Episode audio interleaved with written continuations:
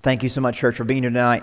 Hope you have a Bible. We're going to open up to Jeremiah. We're actually going to begin this new study uh, in chapter 29. Uh, the reason why we're going to begin in chapter 29 is I have a hunch most of us know Jeremiah the most for a very specific verse that is found in this chapter, and we'll get to that in a minute.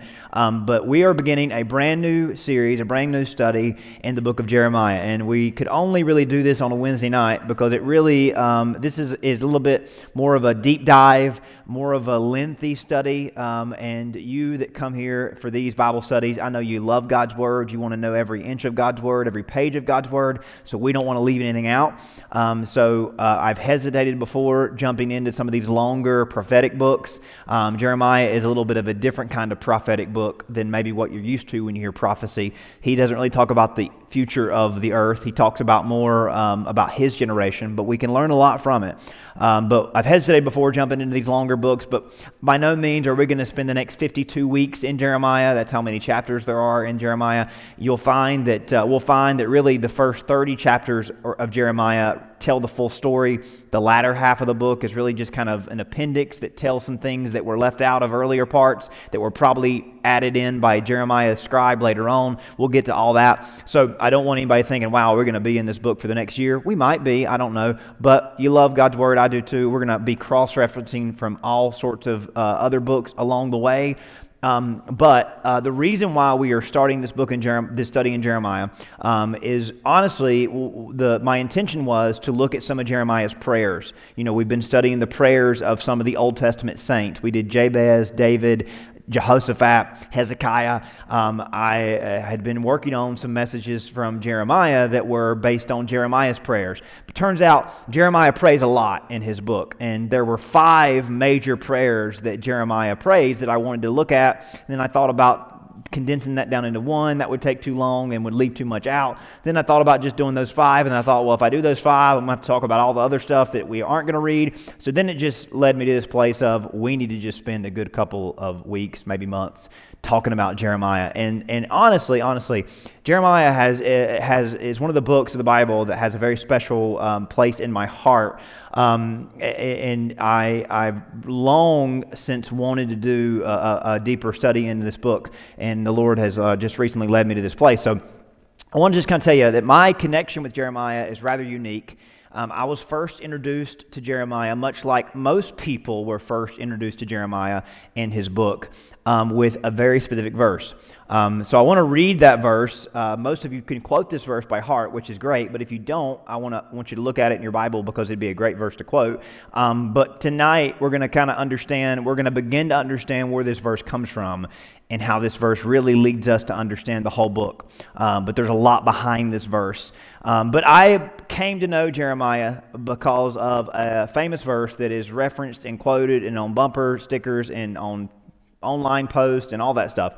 Jeremiah 29 11, of course, is the verse. We all know it. Um, if you don't know it, uh, maybe you will learn it tonight. Uh, but not even without giving any reference to the previous verses, the following verses, I just want to read this verse um, because this really is a tone setter for the whole study.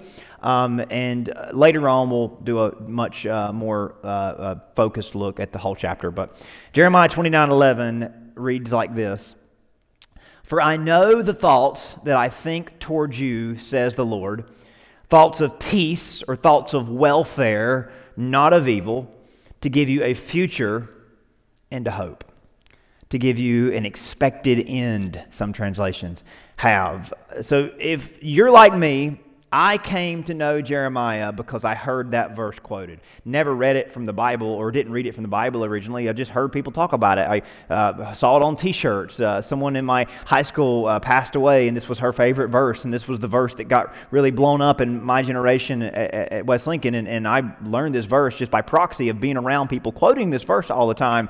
Um, so I memorized it and I quoted it and all throughout high school without really considering much else of what Jeremiah had to say, without really knowing anything else else about Jeremiah. Now, don't get me wrong, I had glanced at the book of Jeremiah before. I had attempted to read the book of Jeremiah before, like I had, attempted to read a lot of the books of the Old Testament that get a little bit dense along the way, but I couldn't have remembered and couldn't remembered, um, didn't remember much of what I had read. Um, and I would always fall off like we would, uh, like most of us do in some of these books. Um, but uh, I'd probably heard a sermon or two preached from Jeremiah, maybe the one about the potter and the clay. Uh, but otherwise, all I knew about Jeremiah up until I was about 17 was Jeremiah 29 11. And don't get me wrong, I had been a Christian for a, a, good while before. I had read the Bible a lot. I probably had read the New Testament a few times. Um, and I would read through the Old Testament the stories that I had heard and liked in, in Genesis and some of the more narrative books. But honestly, I stayed away from the, the big, long prophecy books because when I heard prophecy, I thought about the end of the world. I had little condensed study guides that would tell me what I needed to read and what chapter I should read, and I didn't need to read the rest of it. So, you know, I would just kind of move on. And then, as I obviously was called in the ministry, and as I began to be more and more, uh, you know, focused on and hungry to know God's word in entirety, I began reading through reading through the Bible, um, maybe a time or two. And honestly, I read through Jeremiah a couple times and thought, I don't know what I just read. Um, but more than any other book, in the Old Testament and New Testament, every time I kept reading through Jeremiah, it became more and more captivating to me. Uh, and what I learned quickly was Jeremiah was full of 29 11s. It, it, wasn't full of 29 11s, meaning that verses like these, verses like this, that seem to be so positive, so uplifting, um, there's a lot behind this verse. And when you dig into the whole book of Jeremiah, it gets a lot darker and a lot more difficult to read. And for Jeremiah to come to the conclusion that God, uh, that God had peace and future and a hope to give people after what he had been through and what we're going to read that he went through, it became more and more just, just captivating to me to want to know more about this man that could write something like this, that could claim that God was good and that God had good things to give to his people after all that he had been through, which was not good at all. It was actually a whole lot of bad. So I want to tell you, and if, if, you, if you begin this journey with me, if you read through Jeremiah with me, I just want to go ahead and warn you up front. Jeremiah is a tough read. Not because it's difficult or it's dense, but because it's a hard book to process. Because Jeremiah goes through a lot of tough stuff. His ministry was brutal with a capital B. He rarely saw any sunny days or any bright days. Yet, he always found a way to press on, which makes this promise verse that we know him for so much more meaningful, honestly. This verse was not born out of an easy time, but it was born out of perhaps one of the most gut wrenching and demoralizing ministries that any preacher has ever had to bear. And I don't say that lightly that Jeremiah's ministry was the most is the, probably the most gut wrenching and demoralizing, as in just just leaving you empty and just devastated and feeling like you have zero significance. Jeremiah was put through the ringer time and time again, and it's a wonder he had any ability to take another step. And there are many days when he didn't want to. We're going to hear him say that out of his own mouth. Just a little snapshot of some of the things Jeremiah went through. Jeremiah's hometown forsakes him and actually rises up to try to kill him.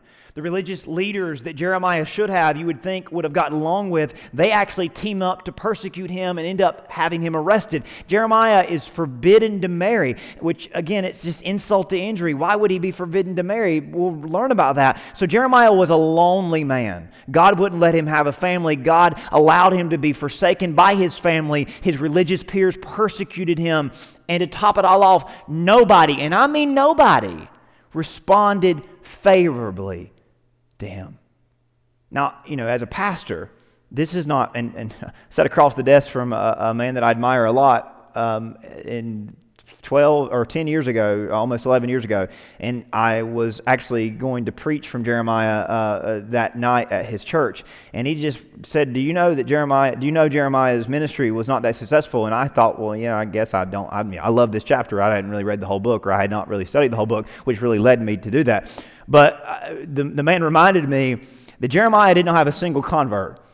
Nobody responded favorably to Jeremiah. If anything, they only responded unfavorably to him because anytime anybody responded to Jeremiah, it was usually with a bad or a negative thing and something that was against him and, and, and, and that would you know, come at him with persecution. So Jeremiah did not have a pretty did not have a captive audience the only friends that we read of him having was his scribe and a, another man that we'll learn along the way. So jeremiah did not have an easy time. And to make matters worse he his story ends abruptly. So when we get to the end of his story there's no but he lived happily ever after. There's no but he was kind of like daniel and got to live in a good place in the in the uh, uh, captivity babylon captivity. Jeremiah's story ends abruptly. We don't really know what happens to him. Um, he literally gets kidnapped and, you know he isn't a kid but he gets kidnapped and taken hostage to egypt and his story just ends so much for the man that gave up so much for God. It, it doesn't sound like much of a future or a hope, yet Jeremiah still believed that God was good and that all that trust in God have peace and a future and a hope to look forward to. Yet he did not see that in his own life, yet he still wrote it. You see, Jeremiah believed uh, and he loved his God. He loved his country. He loved his brothers and sisters of every tribe of Israel. He even loved his enemies, many of whom were his brothers and sisters of Israel. Jeremiah wept a lot. If you read this book, maybe you've heard Jeremiah called the weeping prophet. He, he's called that because he wept a lot. He also wrote the book of Lamentations, which is just more of his tears written to words. He wept for his people. He wept for his country. He wept for himself. He was a broken man. Not because he had sinned, but because Israel had sinned, and he was burdened and became broken under the weight of their sin. Israel, of course, was broken too, not out of burden, but out of rebellion against God. Jeremiah is a very emotional book for this matter. We see him intercede for the very nature, very nation that God um, loved yet rejected God that rejected his word and his plan he had for them, Jeremiah finds himself in a very difficult place in ministry. He loves his people, but they don't love him. I mean, Jeremiah, every single day, he gets up and goes to the same street corner and preaches the same passionate message. Every day, he goes to the temple and intercedes for people. Every day, he would reach out to the kings and leaders of Israel. He loved them. He loved them with all of his life, yet they do not love him. He is in relentless pursuit of his people long after they silence him and literally try to muzzle him. But does that remind you of anybody? Jeremiah loved the people that did not love him. He pursued a people that had silenced him. If it reminds you of someone, it should. As Jeremiah represented God, he learned and felt how God felt towards Israel. Because, of course, God loves his people, yet we don't always love him, right? God pursues his people relentlessly, yet we often not only reject him, but silence him. Jeremiah's ministry was complicated, it was messy, and in the long run, after rebellion, rejection, and devastation, God's mercy endures. And that's why, through Jeremiah, that's why, though Jeremiah doesn't get a happy ending, eventually God's people do get one. Yet, not the generation of God's people that we're going to read about, namely Jeremiah, doesn't get a happy ending. But Jeremiah teaches us that even though he didn't get a happy ending, it doesn't mean that God's people ultimately don't get the best ending. See, Jeremiah proves that even though we don't see the payoff in this life, it doesn't mean it's not coming. That absolutely it is coming, but we're getting ahead of ourselves a little bit. In our study of Jeremiah, I hope we can walk in his shoes, hopefully find his perspective and his words as a vehicle for our own thoughts and our own feelings in a world that remains just as broken or many or even much more broken. And while we wonder and wait for a happy ending or even better, a new beginning for our own generation, maybe we'll never get one. But through Jeremiah, we'll learn that even so, we should never stop believing and never stop looking towards the horizon for what God has promised. You see, here's the thing. I heard, I grew up, and there's probably a sector of Christianity out there that will tell you that Jeremiah 2011 is, pro- is a promise that you will see fulfilled in your lifetime. I can't lie to you and tell you that that's actually going to happen. Of course, God is good and God's going to bless you more than anything else is going to happen to you in this life. But my point is this Jeremiah didn't see the ending he believed he was going to get, and he eventually did get. He just was on the other side and couldn't write about it. You see, while we wait for things to get better, maybe they won't get as best as we wish they would, but that doesn't mean that we won't eventually get that best and that we aren't going to absolutely get that best. And, and I, what I mean is this just because. Just because our lives are too fragile and too fleeting to obtain perfection, it doesn't mean that God's promises have failed. And that is the moral of Jeremiah before we ever even read a verse from it. Just because we are too fragile and too fleeting to ever get the perfection that we dream of and desire and that God wills for us, it doesn't mean that God's promises have failed. In fact, that's the whole point of Jeremiah. It's all about how God has made a promise to his people, and he intends on keeping those promises. And we will realize or see those promises realized in, in eternity. Those promises will reign supreme. And in the meantime, we hold on and we trust in God as King, even when, especially when we cannot see what he is doing. You see, the whole, the backbone or the crux or the, back, the backdrop of Jeremiah, excuse me, is that God had a covenant with Israel. And that's why I've called this Bible study Covenant, because we're going to see how important covenants are to this book. God had a covenant with Israel, and Jeremiah is really all about, Jeremiah centers the book, centers around God's covenant with Israel, what it means to carry that weight on both sides, and also clarifying its intent. So, to, start, to, to kind of make this a, a proper introduction, I want to spend the next few minutes talking about what a covenant is and why covenants are so important in the Bible.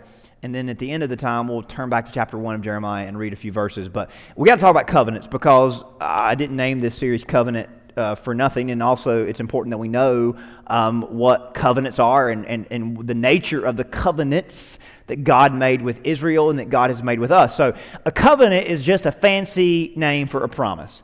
Um, a covenant is literally in Hebrew, it just means a promise. Now, we understand that covenants are more legal in their nature. Um, covenants are commonplace in the world uh, to, to, this day. Um, if you go and you buy a car, you sign a covenant, right? And if you don't keep your part of the deal, there's going to be some, uh, you know, financial consequences, right? If you uh, enter in, a, in a, an agreement or a partnership legally, right, you are in a covenant with someone. Uh, you sign a covenant whenever you, you know, go to a store and you scan things across the, the barcode, you are making a covenant with that machine, right? That you are going to pay your part of the deal, right? And if you just decide not to, there are consequences, right? We all deal with covenants every day. We just don't call them covenants, right? We just use other names for them. But covenants are just agreements, they're promises. Um, but in the ancient world, covenants were high stakes. They were always drawn up because of a lot being on the line, and upholding them was even more serious because of what was on the line. In the ancient world, as nations developed, religions were organized. And if you study, and this is something really cool, and I know I'm a history nerd, so I like this kind of stuff. I love studying, like, I'm talking about history from 10,000 or, you know, 5,000 years ago, 6,000 years ago. Uh, you know, I love history, and I love the way kind of the, the, the civilizations developed. But one thing that is really, really cool and uh, that I love the Bible because it helps me understand it even better. Um, as nations developed, religion is about as old, religions are as old as nations.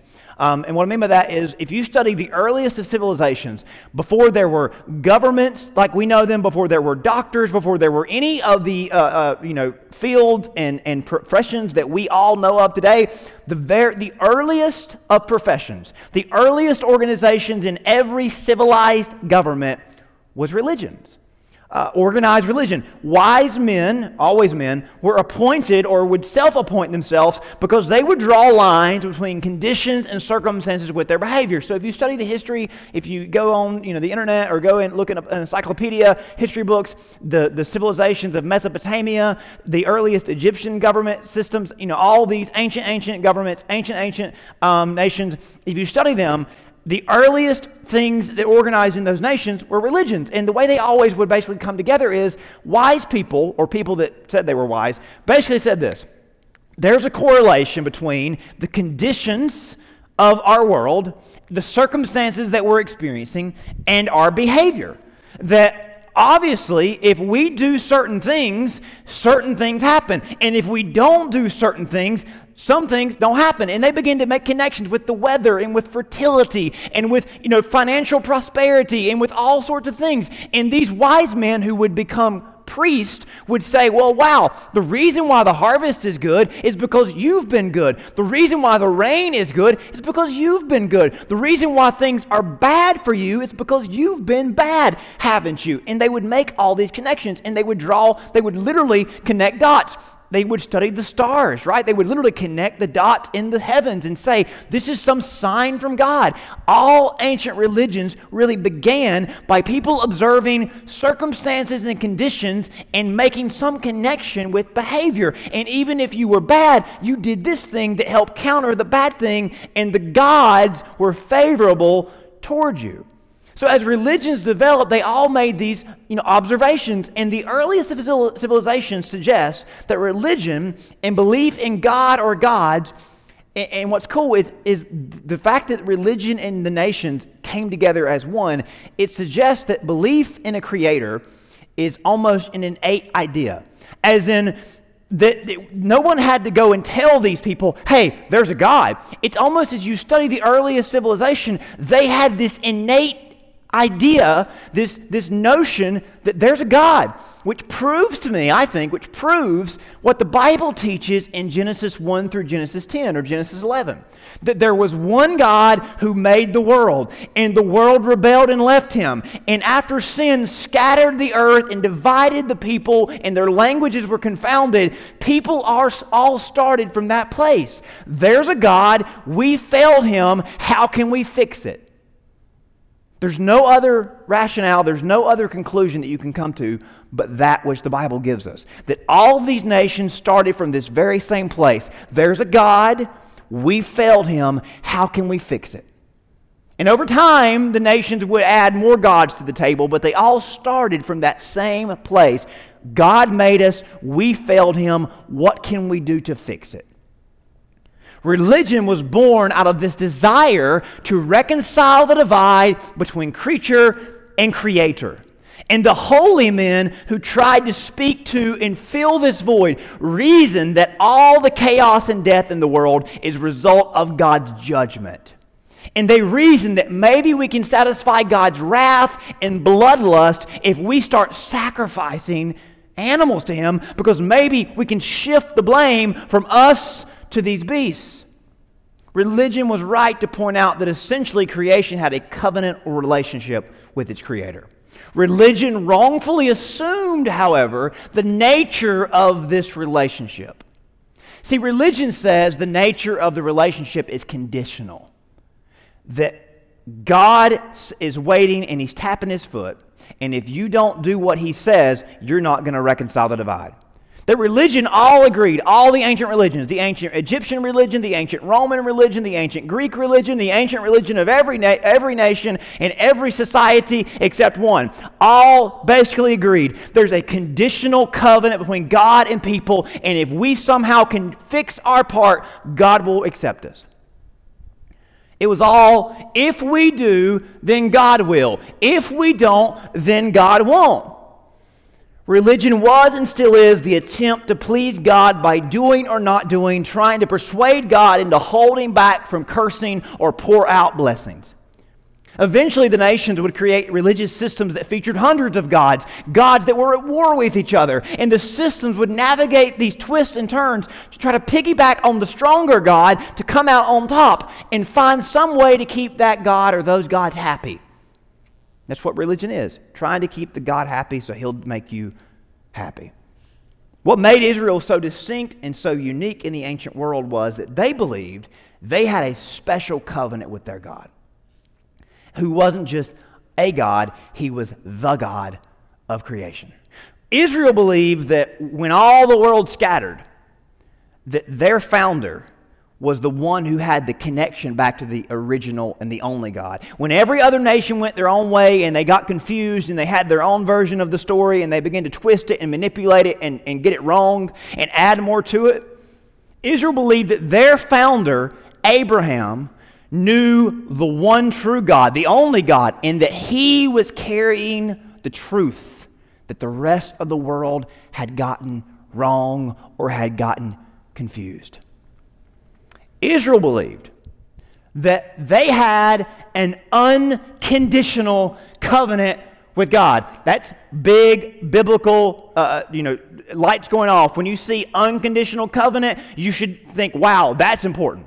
Because the rest of the world thinks we have a conditional covenant with God. Israel believed they had an unconditional covenant, one that rested entirely on him and was based on his loving kindness. Israel believed that yes, we are sinful and yes, we have left God, but God has not left us. He is loving, He is kind, He is merciful, and we are unconditionally His. Israel believed that exclusively. It all started with Abraham. God told Abraham he was going to start a nation with him and through him that would eventually lead to something bigger. That originally there was the world, and then there was the fall. So then God started with Israel because he had to start small. And through Israel, he brought redemption through Jesus, and through redemption, he would get the whole world back. Notice the funnel, right? The hourglass, right? The world, Israel. The world. Not saying that Israel doesn't still remain important to the story, but the idea was that God lost the world, but he chose Israel to gain the world. For God so loved the world, right? The covenant God made with Abraham was twofold, though about how to be a child of God and how God was going to use Abraham's nation, Israel, to spread this good news all over. The unconditional covenant God made with Abraham, God promised Abraham he was going to start a nation through him, but also that he was going to save the world if you just believed in him. That you could have a relationship with God by faith. And in Genesis 15, 6, the scripture says that Abraham believed or trusted in the Lord. And in response to his faith, God counted it to him as righteousness, as in God looked at Abraham's ledger in heaven that said sinful, and God erased the sinful and put saved. Now that's before Jesus, right? Because Abraham was believing in God's promises, God's promise that he was going to save the world on his own power. Abraham didn't know exactly how it was going to work, he just believed that God would make it work. Of course, we know how it works. And uh, to, from this point on, or from Jesus on, we don't wonder how it's going to happen. We know how it happened. But Abraham showed that it could be done even before by tr- believing or trusting in the Lord, and he received a righteous standard, and not just a good standing in heaven, but a personal relationship in his heart. And here's how God, here's how we know it's unconditional. Because later in that story, God tells Abraham to cut up some animals because that's what they did when they made promises they would cut a covenant. They would cut animals in half. And if you and i were making a covenant we would both walk through the halves of the animals. You would cut you would walk through i would walk through. And by doing so we were shaking hands saying hey if i don't keep my part of the deal you can basically cut me up like i did this animal you're holding me to it, right? I cut the animal in half. I'm walking through it. I'm going to keep my part of the deal. You walk through it. You're going to keep your part of the deal, right? It's conditional based on both parties. But that's not what happened in this story. The scripture says that Abraham fell asleep because God put him to sleep. And when the sun went down, it was dark, a smoking fire pot and a flaming torch. The God, being represented by this fire, passed between these pieces. But Abraham did not pass between these pieces. He was sound asleep because it was a one sided, unconditional covenant. God made a covenant with Abram on that day. An unconditional covenant. This is how you become a child of God by faith in what I'm doing the very next chapter, Abraham makes a pretty major mistake.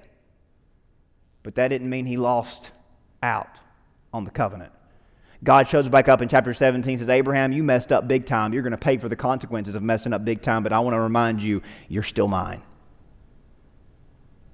because God made an unconditional covenant. Now, through Abraham, God started the nation of Israel, and there are two things that go on in Israel's origin story, and this is why I had to do all that and tell you all this.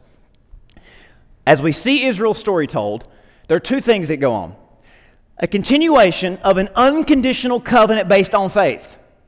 A continuation of what God started in Genesis 15. Trust me, it's my, it's on me. Trust me, I'm never going to leave you nor forsake you. Trust me, have faith, you're saved, you're mine, you're my people, I'm your God. But when the nation gets organized, there is an institution of a conditional covenant based on obedience. You know that conditional covenant as the law. Don't ever confuse, please, don't ever confuse the unconditional covenant God made with Abraham that was fulfilled and took to a new level in Jesus. Don't ever confuse the unconditional covenant God made with Abraham with the conditional covenant God made with Moses. They're separate things. One is about how to be personally saved, the other was about the nation of Israel and its ability to prosper and be successful. Now, there was a point to that. So follow me here. Over time, as Israel became established, the previous covenant with Abraham was absorbed, not because God wanted it to be, but because it was just kind of forgotten. Because it was all about we have a nation, we're powerful. What do we got to do to stay powerful? What do we got to do to stay in the land? You'll see that all throughout the Old Testament. God said, if you do this, you'll stay in the land. Nobody talked about Abraham anymore. Nobody needed a personal relationship with God because they had this national identity with God's people as God's nation. It became much more about belonging to Israel. They assumed God would be there, and of course, He always was. But it was more about being Israel. It was not meant to be that way, but it just became that way. Just like we turn our eyes on the wrong things, right? The people began assuming that God's relationship with everyone was contingent on his relationship with Israel, which was based on this if we do, God will, if we don't, God won't mentality. God had promised Israel that, the pro- that its prosperity and its success as a nation was dependent on its obedience and its faithfulness. Deuteronomy is all about that, fleshing out the law. Israel's story in the Old Testament, hear me very clearly, Israel's story in the Old Testament is proof that this model was never going to work and was not sustainable. Because how long did Israel, the nation, last in its Old Testament form? Not very. That's the point. It was meant to reveal that the model the rest of the world was using to reach its God, the model Israel tried to function by, would not work. All the while, God proves to Israel that they didn't need land nor luxuries to have him. Because when they lose the land, and they lost it, didn't they? And when, they lose the luxuries, and they lost them, when they lose the land and they lose the luxuries, they still had him because he had made an unconditional covenant with them. That was not based on the law, it was based on his love. And that's where Christianity comes from. God had created his own nation to show his people and the whole world that he ultimately was not confined nor could be contained. Next slide. By buildings or borders, as in temples or the nation of Israel. In Israel's unfaithfulness, his faithfulness is punctuated because when they get deported to Babylon, guess who goes with them? God. When they get shaken around and passed around to Persia, guess who goes with them? God. Even when there was no Israel, the nation, and was no temple, God was still with them because he had made an unconditional covenant with them. So, the up and down story of Israel reveals that God had a better plan in the works and was using Israel to set the stage for Christianity to come. And the reason why this is so important, because when we get to Jeremiah 33, we're going to see Jeremiah say, This is what God has been building towards. But until then, we're going to learn a lot. We're going to learn about the dysfunction of Israel, their inability to please God by works, their rebellious nature that didn't even desire to obey Him. We're going to read about the inability for a conditional covenant at all to reconcile the divide between, creature and creator. We cannot keep our part of the deal. And in Jeremiah, we see that conditional covenant of Moses fall apart. And we see rising back to the surface this unconditional, when Israel was about to fall off the face of the earth, God shows back up and says, You've let me down. You've broken my law. You're lost and rebellious. And your covenant that Moses made with you, in the promise to be a nation, that has come to an end. But I have not come to an end. And you, as my people, have not reached your end. And what comes back to the surface the true nature of God comes back to the surface his unconditional love and his commitment to his own Israel, but sooner than later, the whole world that would believe in him. Jeremiah goes along for this bumpy and wild ride, an emotional ride. He arrives at this place where we see one covenant go on the shelf and another one begin to take form. At the heart of this story, is the love of our God, who relentlessly pursues us and reminds us that He always has a greater plan, greater in scale, greater in scope, greater than what we can fathom, greater than what we often settle for. I want to close our time by reading just another single verse from the first chapter of Jeremiah. And this is when Jeremiah is called into ministry. If you flip over to Jeremiah 1, we're going to look at chapter 1 in full next week, so don't worry. But this is how Jeremiah comes to know God and how he first hears from God. Jeremiah, technically, verse 4 and 5. The word of the Lord came to me, saying, Before I formed you in the womb, I knew you. Before you were born, I sanctified, I appointed you. I ordained you a prophet to the nations. That Jeremiah's voice was bigger than just to his generation, to Israel. It was going to go to the whole world. God reminds Jeremiah that before he was ever Jeremiah, the Jewish prophet, God formed him and had a purpose for him and had appointed him that before he came to life and long after his earthly life that he came from and was going back to God. What God I think wants us to know, his desire and plans for us are beyond what we often can see. We cannot shrink God down to the size, the nature, the color, or even the locations of this world. If we do that, we risk missing out on his eternal purposes for us. Because Jeremiah said they're greater than what we can understand. What we need to always come back to is that God unconditionally loves us and that we can know him by trusting in his promises. This is what we're going to see Jeremiah come back to over and over again. If we do this, we'll find restoration from brokenness by receiving a new heart from God. But if we don't, will be dragged down with the rest of the world. Jeremiah learns this as a prophet to Israel. In his agony and laments, he learns to rest and rely on God. As he is astounded by Israel's sin and their hypocrisy, he is driven further to a place of dependence on God. While he is not able to fix Israel, he learns the much deeper problem Israel has, that we all have. The solution is that we need a new heart. It's fitting that Jeremiah's story begins before his conception because our connection to God begins in our infancy and must always remain intimate. It's about a personal relationship at the heart. We must remember God formed us, He's appointed us, He's above and beyond this world. Our purposes and our destiny are as well above and beyond and greater than this world. This is God's covenant to us that we would trust Him and live as His child. Something we all can do, right?